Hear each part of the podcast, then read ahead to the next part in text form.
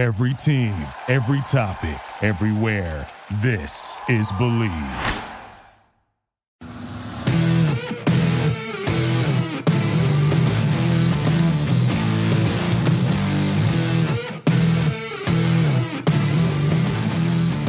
What's better than this? It's guys being dudes. Here on the Draft Dudes podcast, this is your co host, Kyle Crabbs. Joe Marino on a plane. At least he's coming home this time. So we'll see him tomorrow on the show.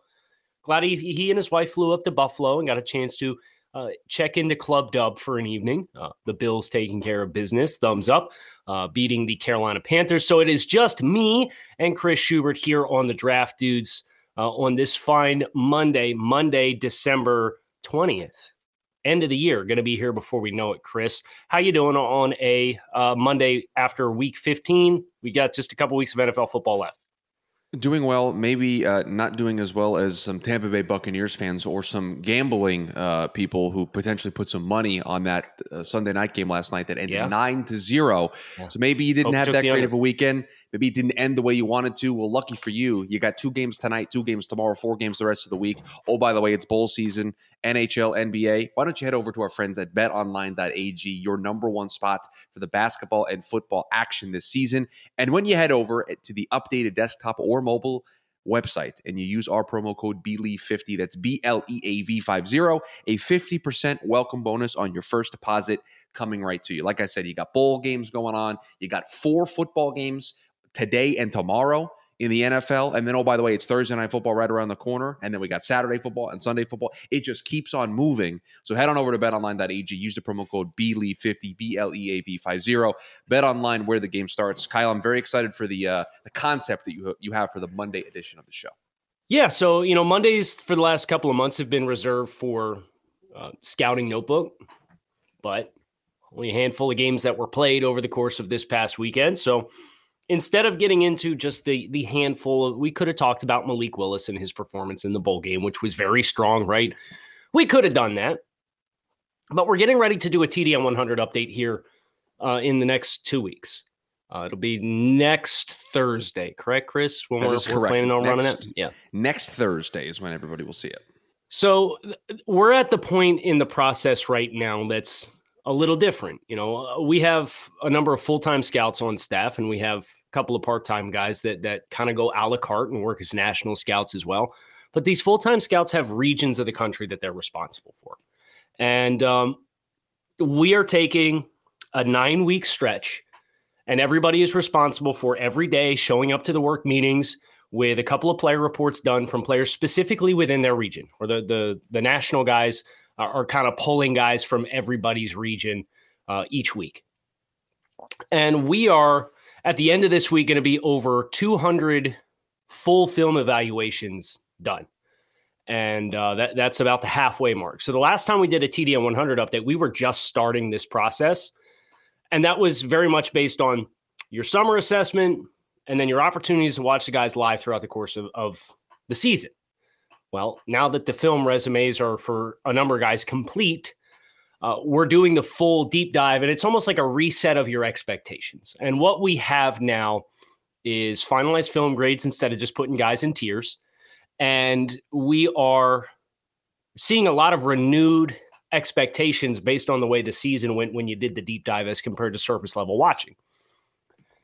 This isn't, of course, the final product because we're going to hit February and we're all going to go through the list of regional guys together, and everybody's going to grade the same players on the same day uh, based on highest to lowest for what regional scouting produces for. So this isn't by any means our final boards or our consensus grade, is the regional scouts grades. But what you see is a lot of names in different places than what you've generally associated them with for over the course of the past four months. So we thought it would be a fun opportunity to hop into, you know, the, the 180 players or so that we have done right now.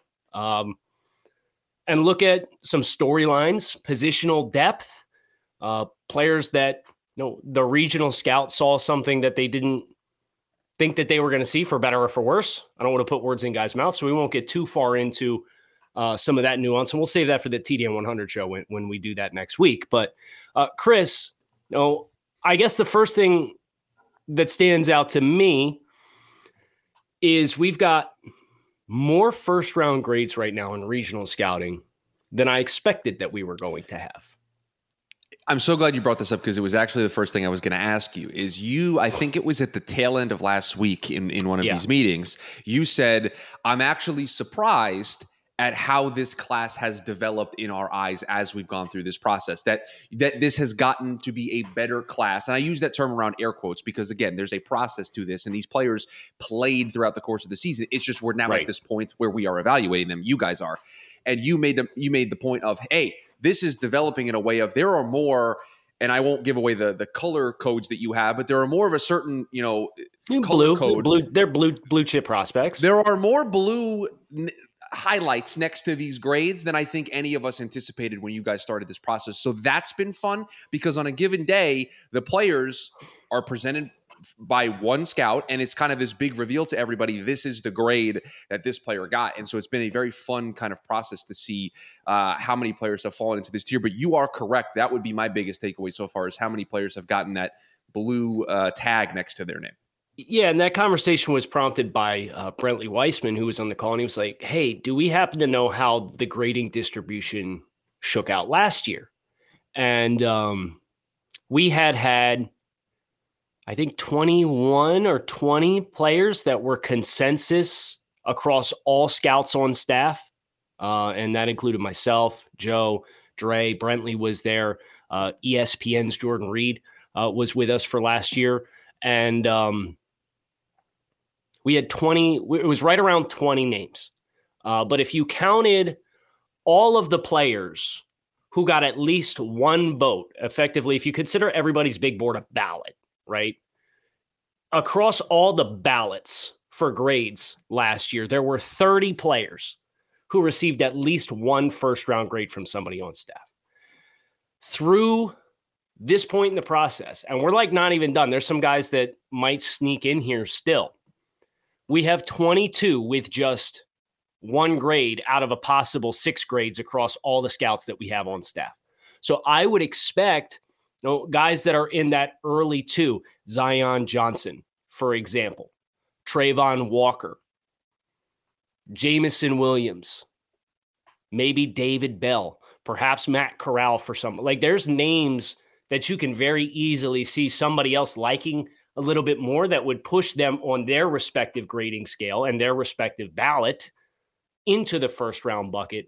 So I think we're going to have more more players with a ballot cast for them as first round grades than what we did last year and we already have an equal number of guys with top 10 valuations with 5 than we had all of last year across everybody's ballot and only 4 of those uh, received consensus top 10 overall grades. And I believe those were Trevor Lawrence, um, Penei Sewell, Kyle Pitts. Actually, that might have been it for top 10 valuations, like consensus across everybody for the average scale. So we're at five right now. And we got an offensive tackle in there who's not the offensive tackle that everybody has been associating with the top of the class. We've got another couple of offensive linemen that are in that upper first round bucket, it's like really fun to see how expectations have laid out when you do the reset and you actually kind of go below surface level uh, at this point in the process.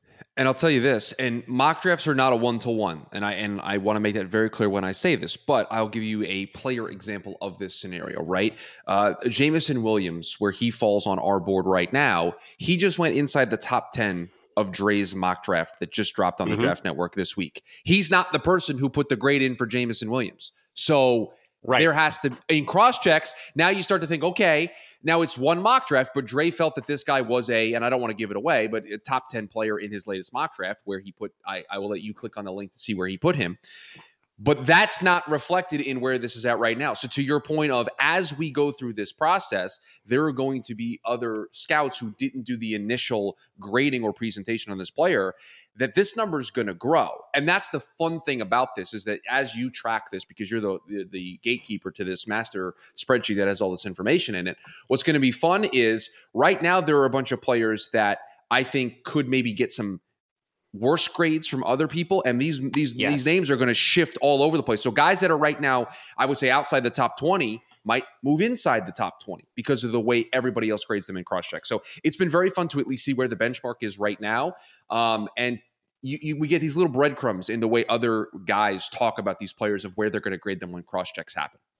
Yeah. So, you know, I think I think a good example of that is we have a couple of guys that the regional scout is willing to pound the table for on staff. And I'll I'll just mention Henry To'oTo'o, the linebacker from Alabama, who's a guy who scored very well uh, with Keith Sanchez, who did his write up. Uh, I look at Kenny Pickett. No, Joe Marino has done his his write up. Uh, Nicholas Petit Frere uh, from Ohio State. Right now, I'd I'd be willing to at least give you this breadcrumb because I'm the guy that did him. Uh, I got him with a first round grade, and right now he's stacking like middle of the teens uh, on on the regional scoring. Now, as Chris said, there's going to be a lot of wiggle room and buffer room, and we saw that last year, uh, where the regional guy might pound the table for you, but if everybody else comes in like a round lower, no, there's enough grades that are in there that it's going to average out and it's not going to be such an extreme variance. Um, but it's cool that you have that representation in the way that we do this. And you know, uh, there's nothing I love more than when we come into a meeting and I know I've got a grade that's drastically different than somebody else's because then you get to have the conversation. And it's like, what did you see contextually? what did you think really popped to you and then you can kind of have that conversation back and forth and and hopefully and i think we do a really good job of this with everybody that we have on in our group you learn something in every single one of those conversations you know you get you get a different point of view and perspective about watching the game talking to Dre or Keith or Damien or Joe or Brentley than what you yourself took in and whether you choose to go back and rewatch and apply that and agree with that or not is a totally different story. But um, I, I, think there's some guys that are are lower here too that I will not be surprised to see the consensus come up a little bit higher on. I know um, I look at Charles Cross. I think Charles Cross is a guy who, when you apply the consensus grading in February, so don't have the sticker shock if you see where he ends up landing. Um, when we do our latest TDN 100 update. Jahan Dotson is another one. Nakobe Dean. Uh, these are guys who uh, there's legitimate questions about their archetypes and their transition to the pro game. And it seems like the regional scouts who did each one of those players didn't feel comfortable really embracing who that player was. And that could be for any number of different reasons. It could be because there's only a handful of spots where you feel like the team would maximize that. And if he goes anywhere else, he's going to be miscast, and therefore it's a high risk proposition. And we refer to that on the show all the time. We do risk assessments just as much as we do draft reports because we're scouting for all 32 teams. And I'll say this: I'll, I'll, throw a player in the mix that at least his initial grade kind of shocks me. And again, it's because of the bubble and the echo chamber of the Draft Dudes podcast and how much we love this guy. But Treylon Burks is one of those guys where his grade where he sits yeah. right now, at least for me, I'm like, wait a minute, that's not the way I feel about this guy, and I know it's not the way maybe Kyle or Joe, at least in our initial conversations, feel about this guy. So it's going to be so fun uh, to to see how it evolves because again, neither you or Joe was the person who presented Treylon Burks. So there's this kind of evaluation and maturation process of it. So yeah, there are a bunch of names in this in this middle tier. I would say the 20s through 40s where I'm like, okay, I don't think that guy's going to stay there. I think that guy is going to move up as this right. process develops. Right. And then, and then, Kyle, I think it's very important to note there is Senior Bowl, there is Shrine Bowl, there are all of these events that are also going to impact the way you guys do these evaluations because you're going to get more data points. You're going to get measurables. You're yep. going to be able to see these guys in person. And I think that's that's part of this process that is not factored in yet because we haven't gotten there. But that is another thing that is right around the corner as well. Well, and you mentioned the 20s through the 40s, but if you go through like down into the 75 range, down through 75, and you start seeing some guys who are a little bit more off the beaten path, those are the guys that I'm really excited for because they weren't guys that we really had a lot of attention in when we did our summer scouting. And therefore, they've kind of been working their way through the season, being really good, and just kind of like, yeah, you'll notice that guy, but you didn't intimately know that guy in the summertime. So it's still going to be a, a bit of a surprise. And if you're not in that region, like for example, I have Josh Paschal, who this year was a completely different animal as an edge defender for Kentucky uh, than what he was the year prior. And I had seen Josh Paschal because I scouted Kentucky, and obviously you scout Jamin Davis last year was a first round pick. So like you know who Josh Paschal is but you're like, okay, like he's another one of these base and 280 pound guys. Doesn't really have a lot of juice. Well, he found like a bunch of D batteries and strapped them into his pads this year because he's a way different play, like more twitchy, more violent, more powerful, more high energy, high motor player. Really, really fun player. And when I watched him this year, it was like, oh, okay, like I've heard people say, uh, we really like what we've seen from Josh Paschal this year. And I'm like, hmm, really? Like, that's interesting. Like, I wonder what's different. Well, everything's different. And I even think back to some guys are earlier on this than others. I remember the year that Javon Kinlaw came out. And, you know, he got drafted in the 20s to San Francisco. And Dane Brugler was super early on him. And he was like, Kinlaw this year is going to have a monster breakout. You know, keep an eye out for Kinlaw. He's going to be a difference maker. And the year prior, it was the same kind of thing. They don't play the same position, but it was, he was big and strong, but he was kind of stationary, kind of lethargic. The switch hadn't come on. Well, and then you watch the tape his final year, and it was like, holy shit, like this dude's a totally different animal. And then he goes to the Senior Bowl, and you hear him on the podium, and he's talking about his background and his story and all the hardship that he dealt with and how motivated he is. And it's like, okay, yeah, I'm not betting against that dude. Like he's gonna go and he's he's gonna be a hit. So, um, guys like that that are off the beaten path, and I would point to Xavier Hutchinson, the wide receiver for Iowa State who Keith came away yesterday with or last week with glowing reviews of. That was fun. That was a fun conversation with the way he talked him up in, in that process. Uh, Darrian Beavers, the linebacker from Cincinnati, who Joe came in and was like, yo, Belichickian defenses, like you want this year's Zaven Collins, here you go. This is the dude. Like really fun to, and he was not a guy who was super high up on our radar. Uh, James Cook, the running back from Georgia. And of course, he's a part of a running back share there with the Bulldogs. And everybody's seen Georgia this year. And every you watch Georgia every week, most likely. And it's like, oh yeah, Cook's got a little something to him. But then Brentley did the deep dive and he's like, no, I think this like besides the fact that his last name is Cook, he can cook. Like no pun intended. He didn't say that. That's like lame dad joke for Kyle of the day. So I got that box checked. Um, but there's some guys that re- have really gotten some good shine to them this season, Chris. Yes, shine and and this process in, in in its totality isn't very dull, and you can say goodbye to dull gifts. Lightbox lab grown diamonds are the brightest gift of the year using cutting edge technology and innovative techniques. They've cracked the science of sparkle, creating the highest quality lab grown diamonds you can find at a light price. They have the same chemical makeup of natural diamonds, but just are grown in a lab. Because of their process, they can create stones in blush pink beautiful blue, as well as classic white. Lightbox lab grown diamonds are the gift they'll never want to take off, priced so that they won't have to. They really do make any outfit sparkle. Visit lightboxjewelry.com to add sparkle to your holiday shopping. That's lightboxjewelry.com. Lightbox diamonds, never a dull moment. And like I said, Kyle, this has not been a, a dull process to take because just to let everybody know, the, the scouting team uh, presents these players to each other, but they also allow people like me to be in the room. And the entire staff is in the room to be able to hear these conversations, to ask questions, to maybe point something out if somebody has watched a player or knows about a player. And I, Kyle, this is probably the nerd in me that, that likes this stuff the most. But my favorite part of this is when just for like maybe five minutes or so on a player, there's just a player comp conversation and we're just throwing out yep. names to each other and we're like hey does he remind you of this guy and your favorite thing is you're like joe might be the only person in the room that remembers this guy and you just throw out an obscure name for everybody that to me is the best part because we're just lobbing names at each other for like five minutes to try to figure out what kind of skill set does a player have and that that part's right. fun too right so do you have any without giving away too much but was there any players that you heard a comp for that you thought were really interesting? Ooh. Okay, I you this is going back to a player that you just talked about, but I really enjoyed the conversation yep. that we had about a player. Um, Beavers, the linebacker. What my yeah. favorite part of that conversation was because we went into a breakdown because Joe also happened to be the scout that scouted Zaven Collins.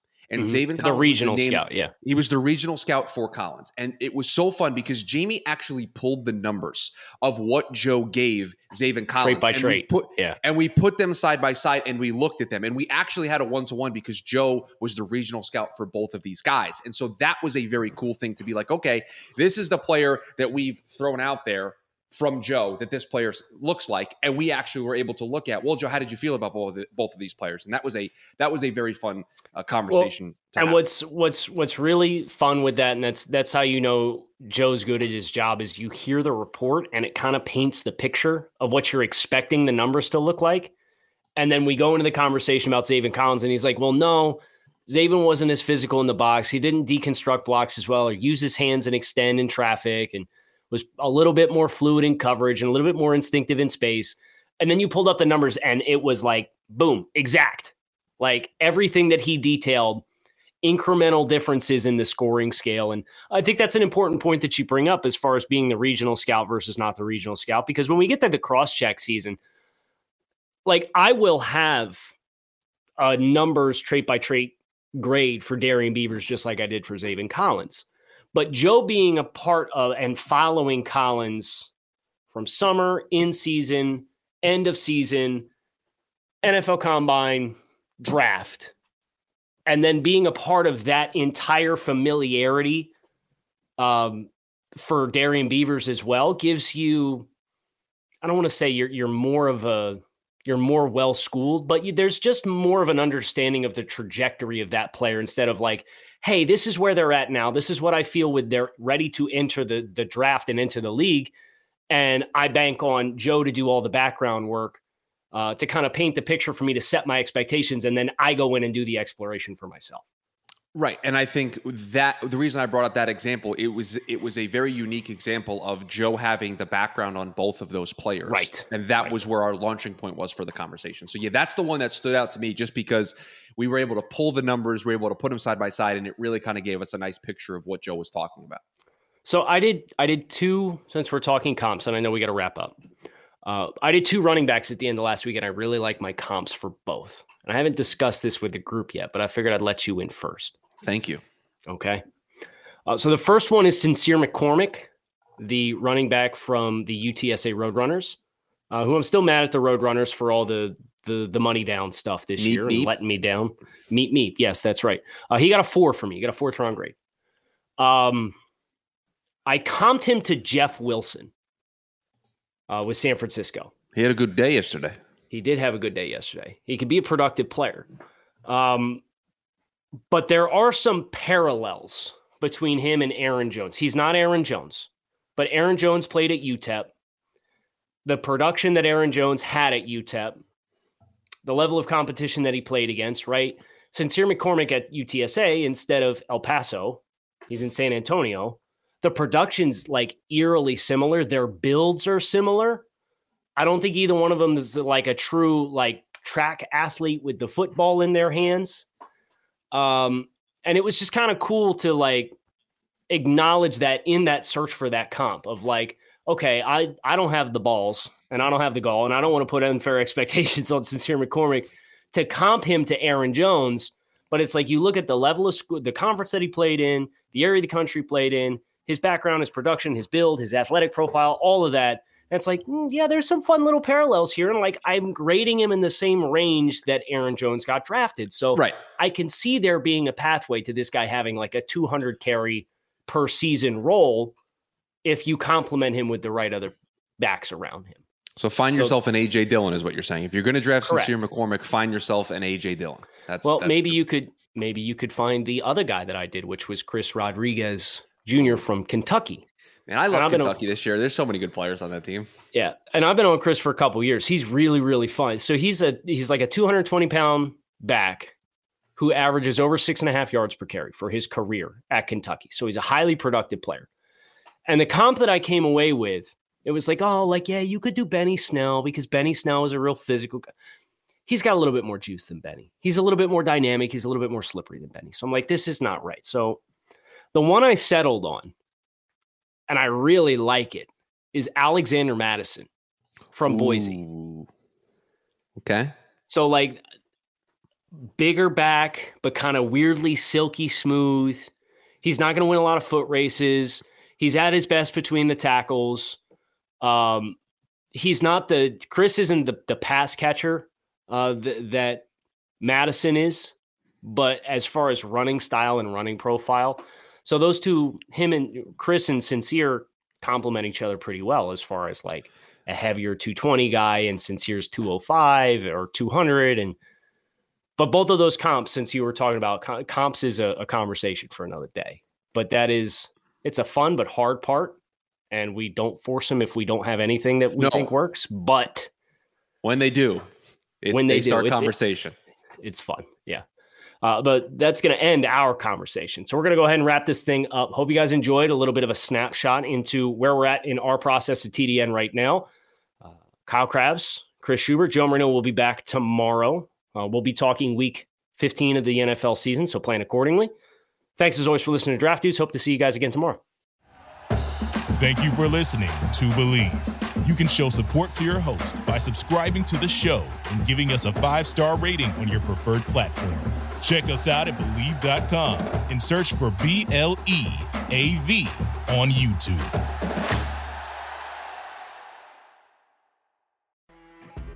You know, when you're listening to a true crime story that has an unbelievable plot twist that makes you stop in your tracks? That's what our podcast, People Are the Worst, brings you with each episode. I'm Rachel. And I'm Rebecca. We're identical twins who love true crime cases that make you say, didn't see that coming, and we hate the people responsible for them. Listen to People Are the Worst now on Apple, Spotify, or wherever you get your podcasts.